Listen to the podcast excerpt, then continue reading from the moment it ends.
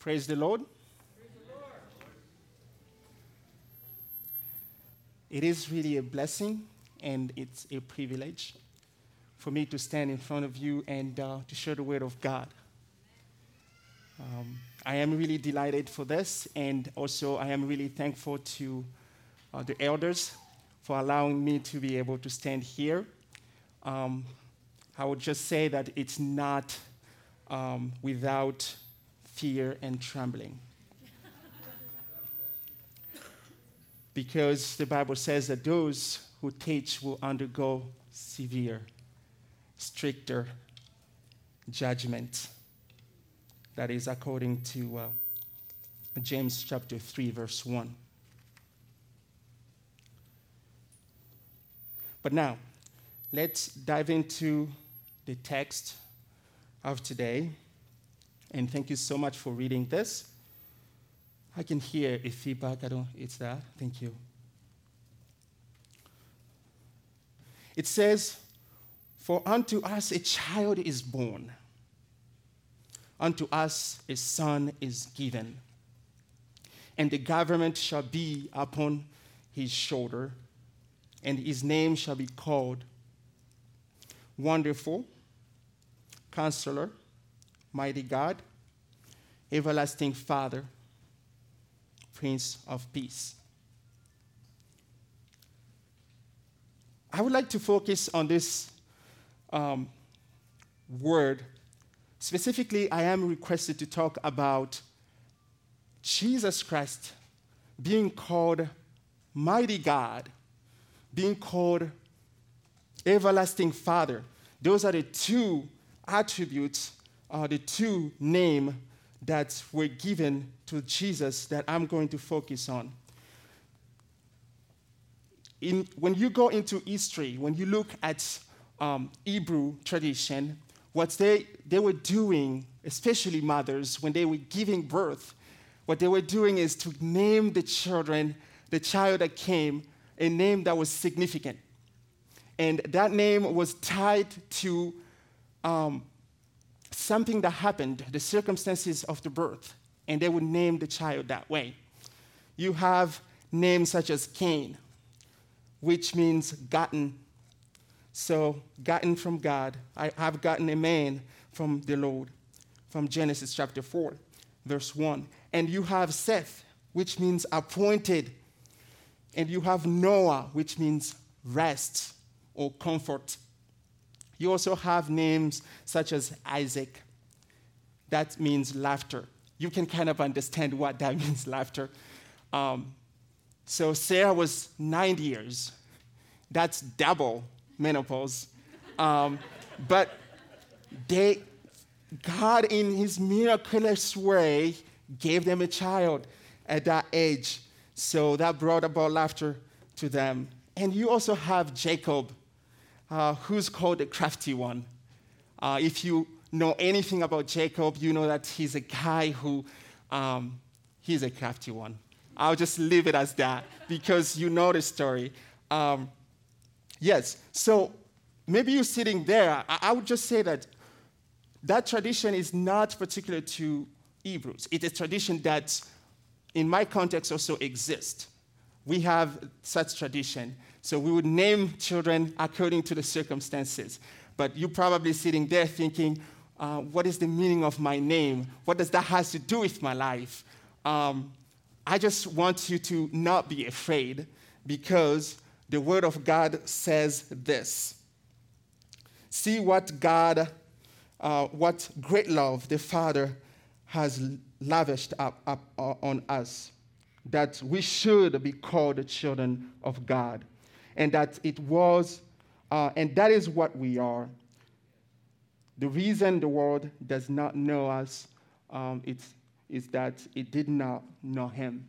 So you don't have to worry about what the meaning of your name is, uh, because that is really a big deal back home, uh, meaning of names. Um, we are called the children of God. We have been given a new identity in Christ. So don't worry at all what the meaning of your name is. Now, the Bible says that he shall be called everlasting Father. there are characteristics that comes with that title father.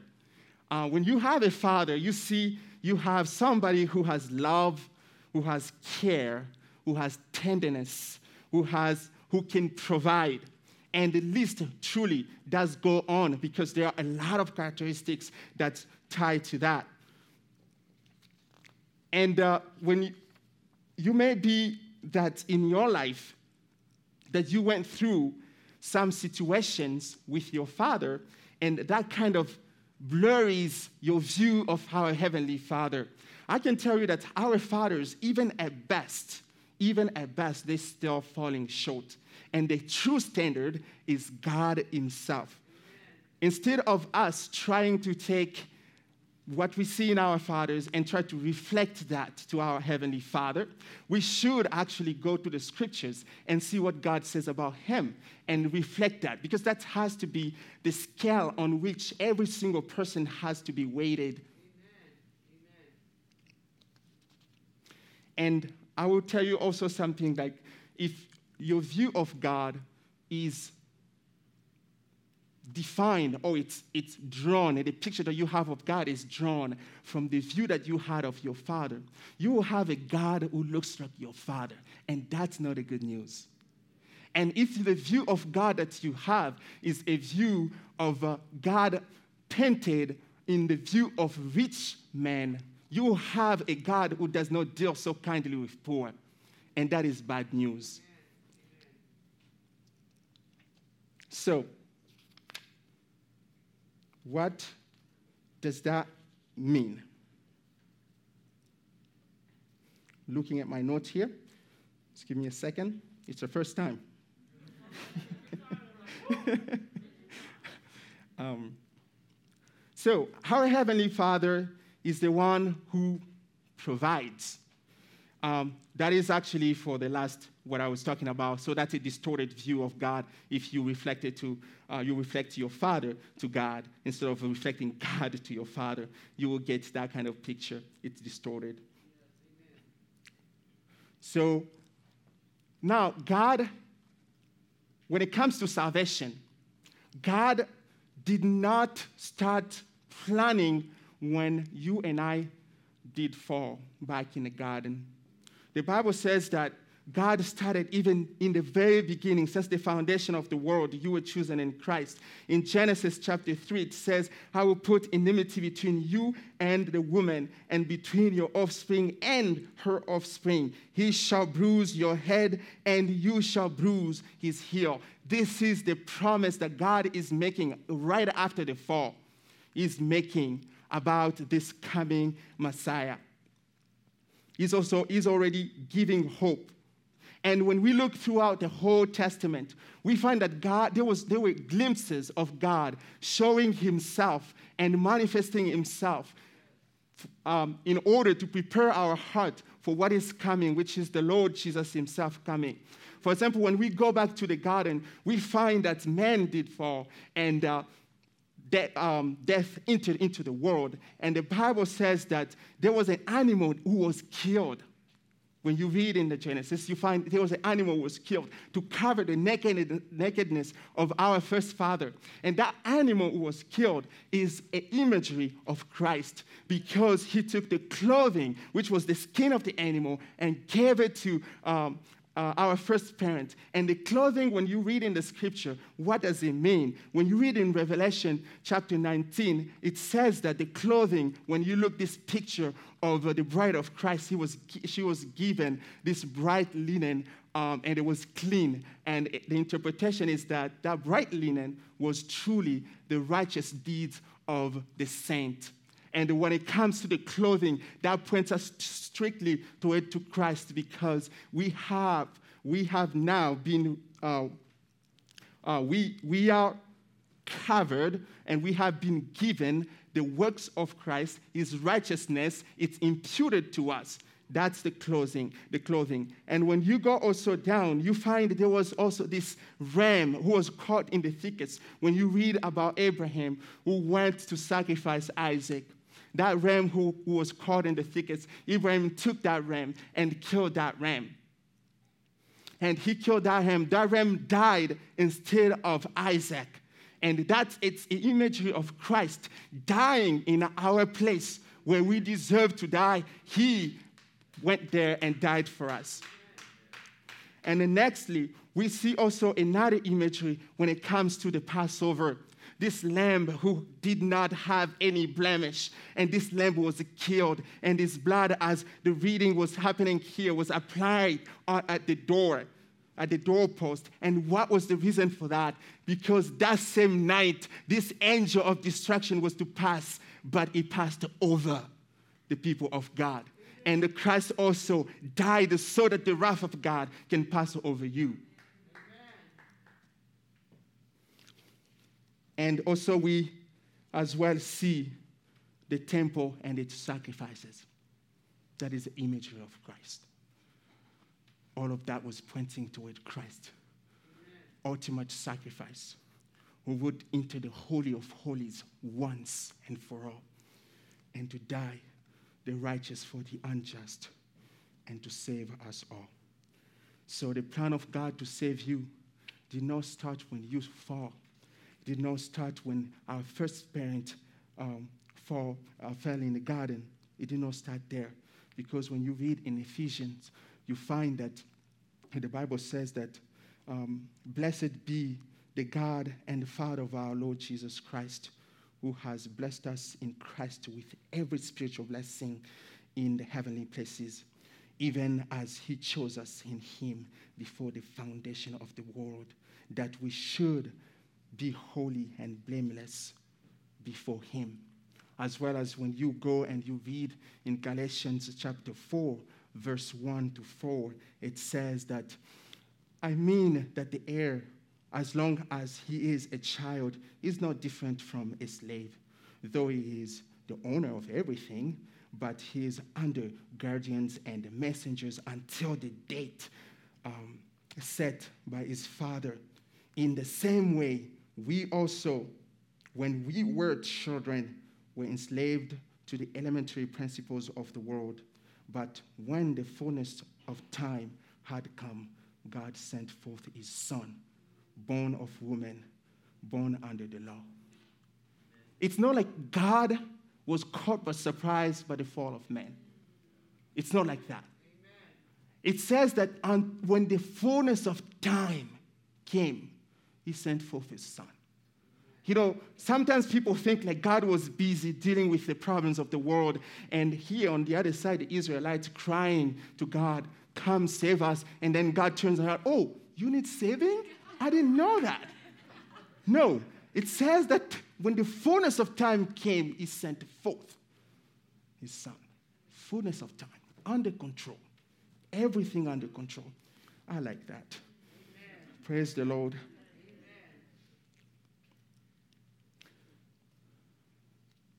And now, we can conclude and say this, not conclude the sermon, but we're going. Um, the birth of Christ was uh, providential. It didn't just happen, you know, randomly. It was providential. And there are over 300, 300 prophecies that Christ accomplished. You know, he's the only expected person in the world, in the world history. He's the only expected I was not expected. I was not expected by my parents.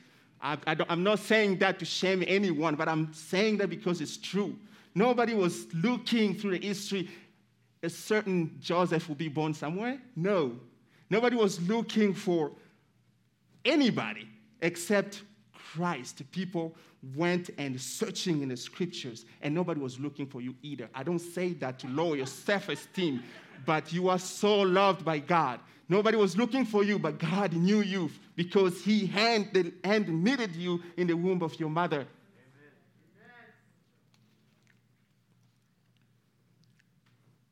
Now, that's God's providence. But God is also tender. He is tender. Sinners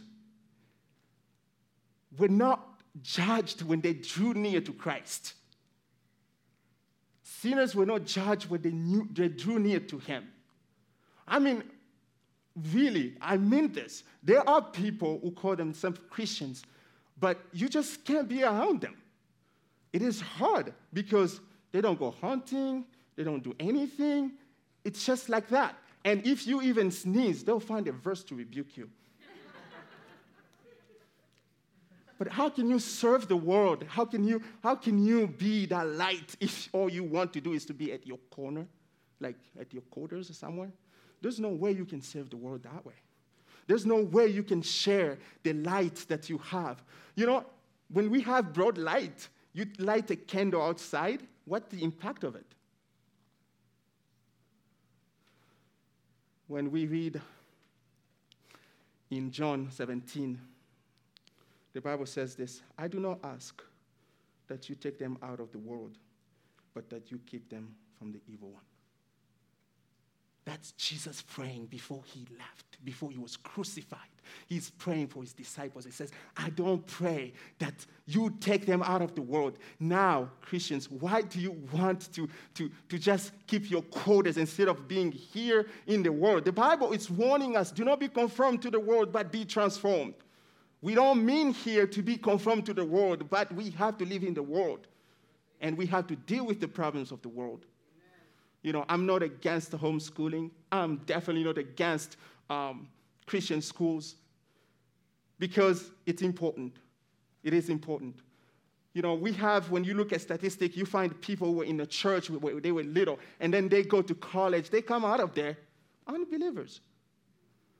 It's like, what ha- just happened? We shouldn't be asking those questions. Because if you take your child, you give it to Caesar and say, go get training from Caesar, don't wonder when they come back, they are Romans.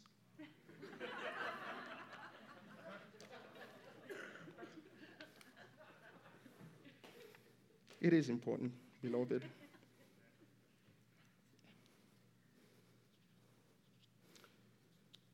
So, Christ, Christ is our mediator.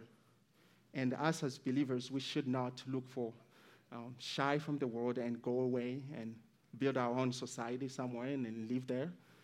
Um, because if we do so, what are we expecting for God to send his angel and then with wings and preach the gospel while we're hiding somewhere?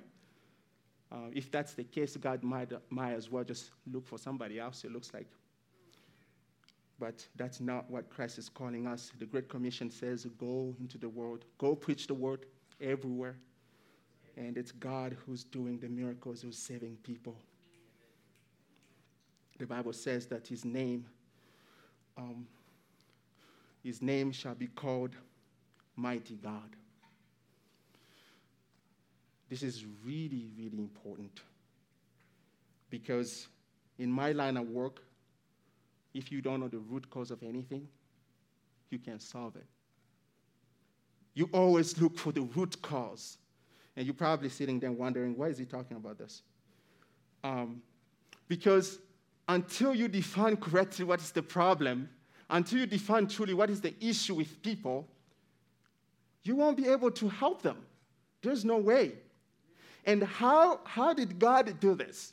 He gave us the law.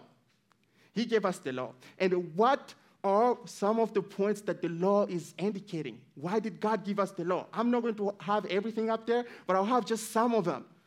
Why did God give us the law? He gave us the law to reveal his holy character. He gave us the law to set apart the nation of Israel. He gave us the law to reveal the sinfulness of man. He gave us the law to show us that it's impossible by the works of the law to be correct with God. That's why He gave us the law. And, and in life, you have problems. You have problems that are really difficult. And uh, I am really okay with counseling.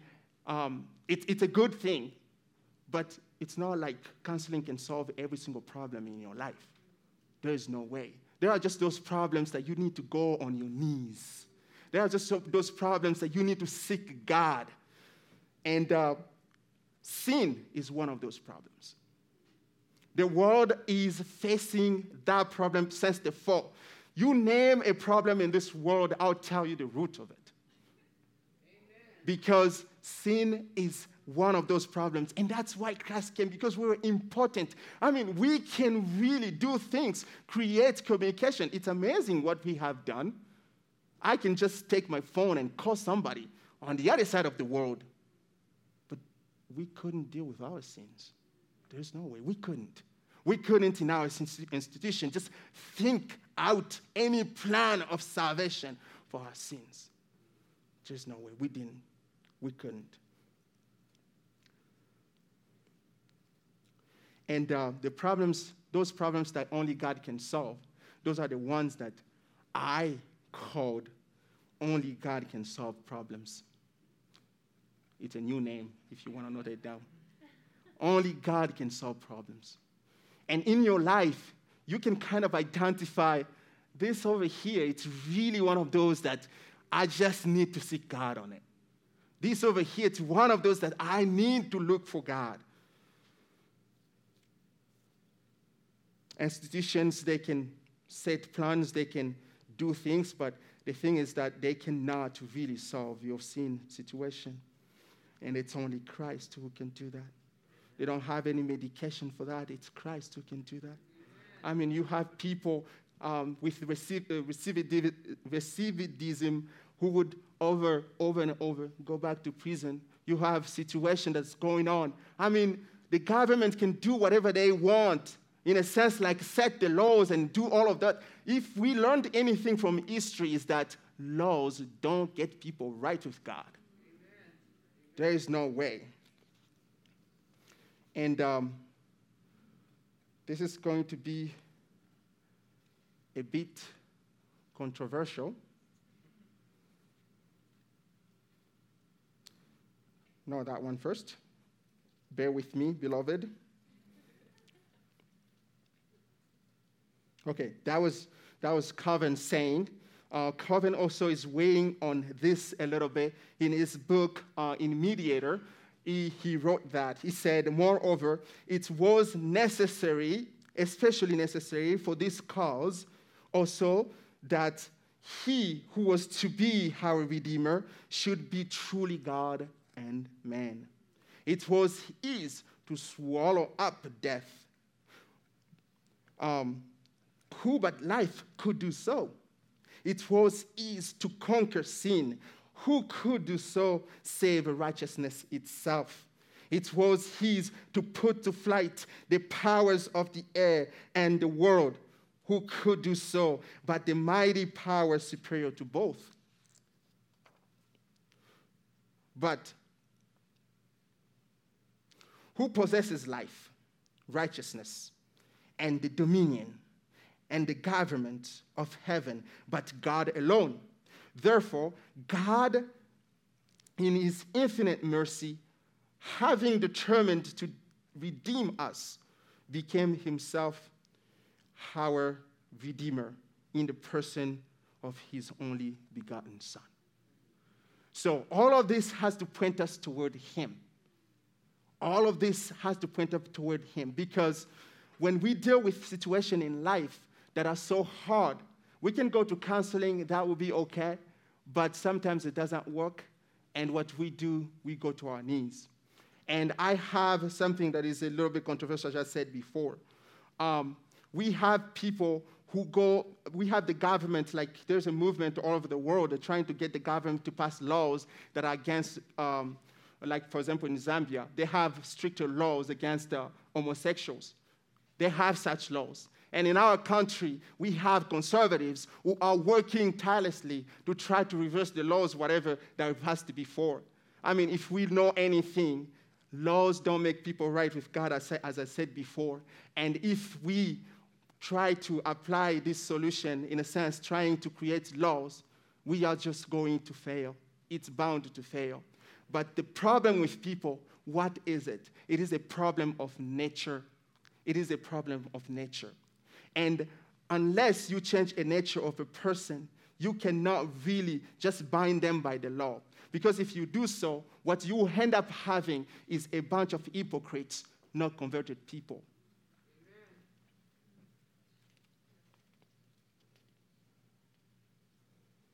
So, as I said, the world has a sin problem, And given the world has a sin problem, and all that I have said here, if you just feel like this person just tickled me too much, you can email me to that number.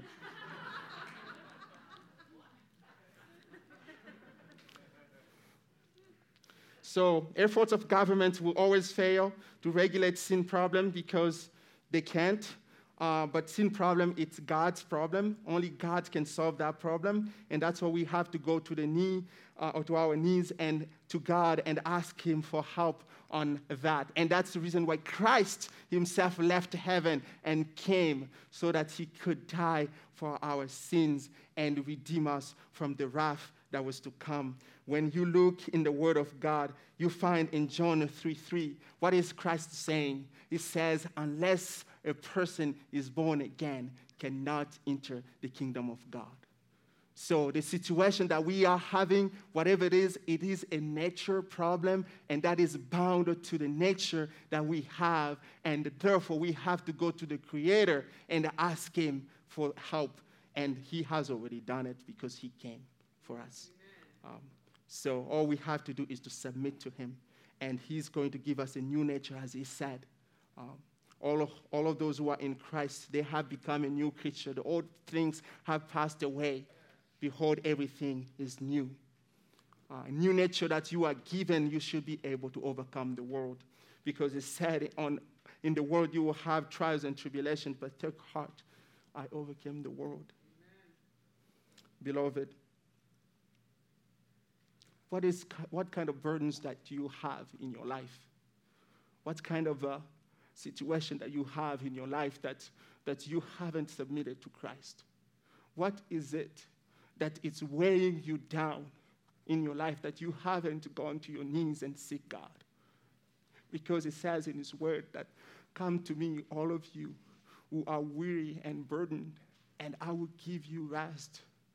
Take my yoke upon you and learn from me, for I am gentle and humble of heart, and you will find rest for your souls. And you're probably sitting there asking and say, I did a lot of bad things. Is he going to accept me? The word of God says in John 6 37, I will no wise cast out. You said, No, but you don't know what I did last night. The word of God says, I will not cast out. You said, No, you don't know about me. Really? Paul was chief of sinners. And Jesus answers that, I will not cast out. He says, All those that the Father gives me will come to me, and whoever comes to me, I will no wise cast out. Amen. Let's go to God in prayer. Amen. Heavenly Father, this is your word, and it's preached. And I ask, Father, that you do exactly what you intended to do. In Jesus' name, amen.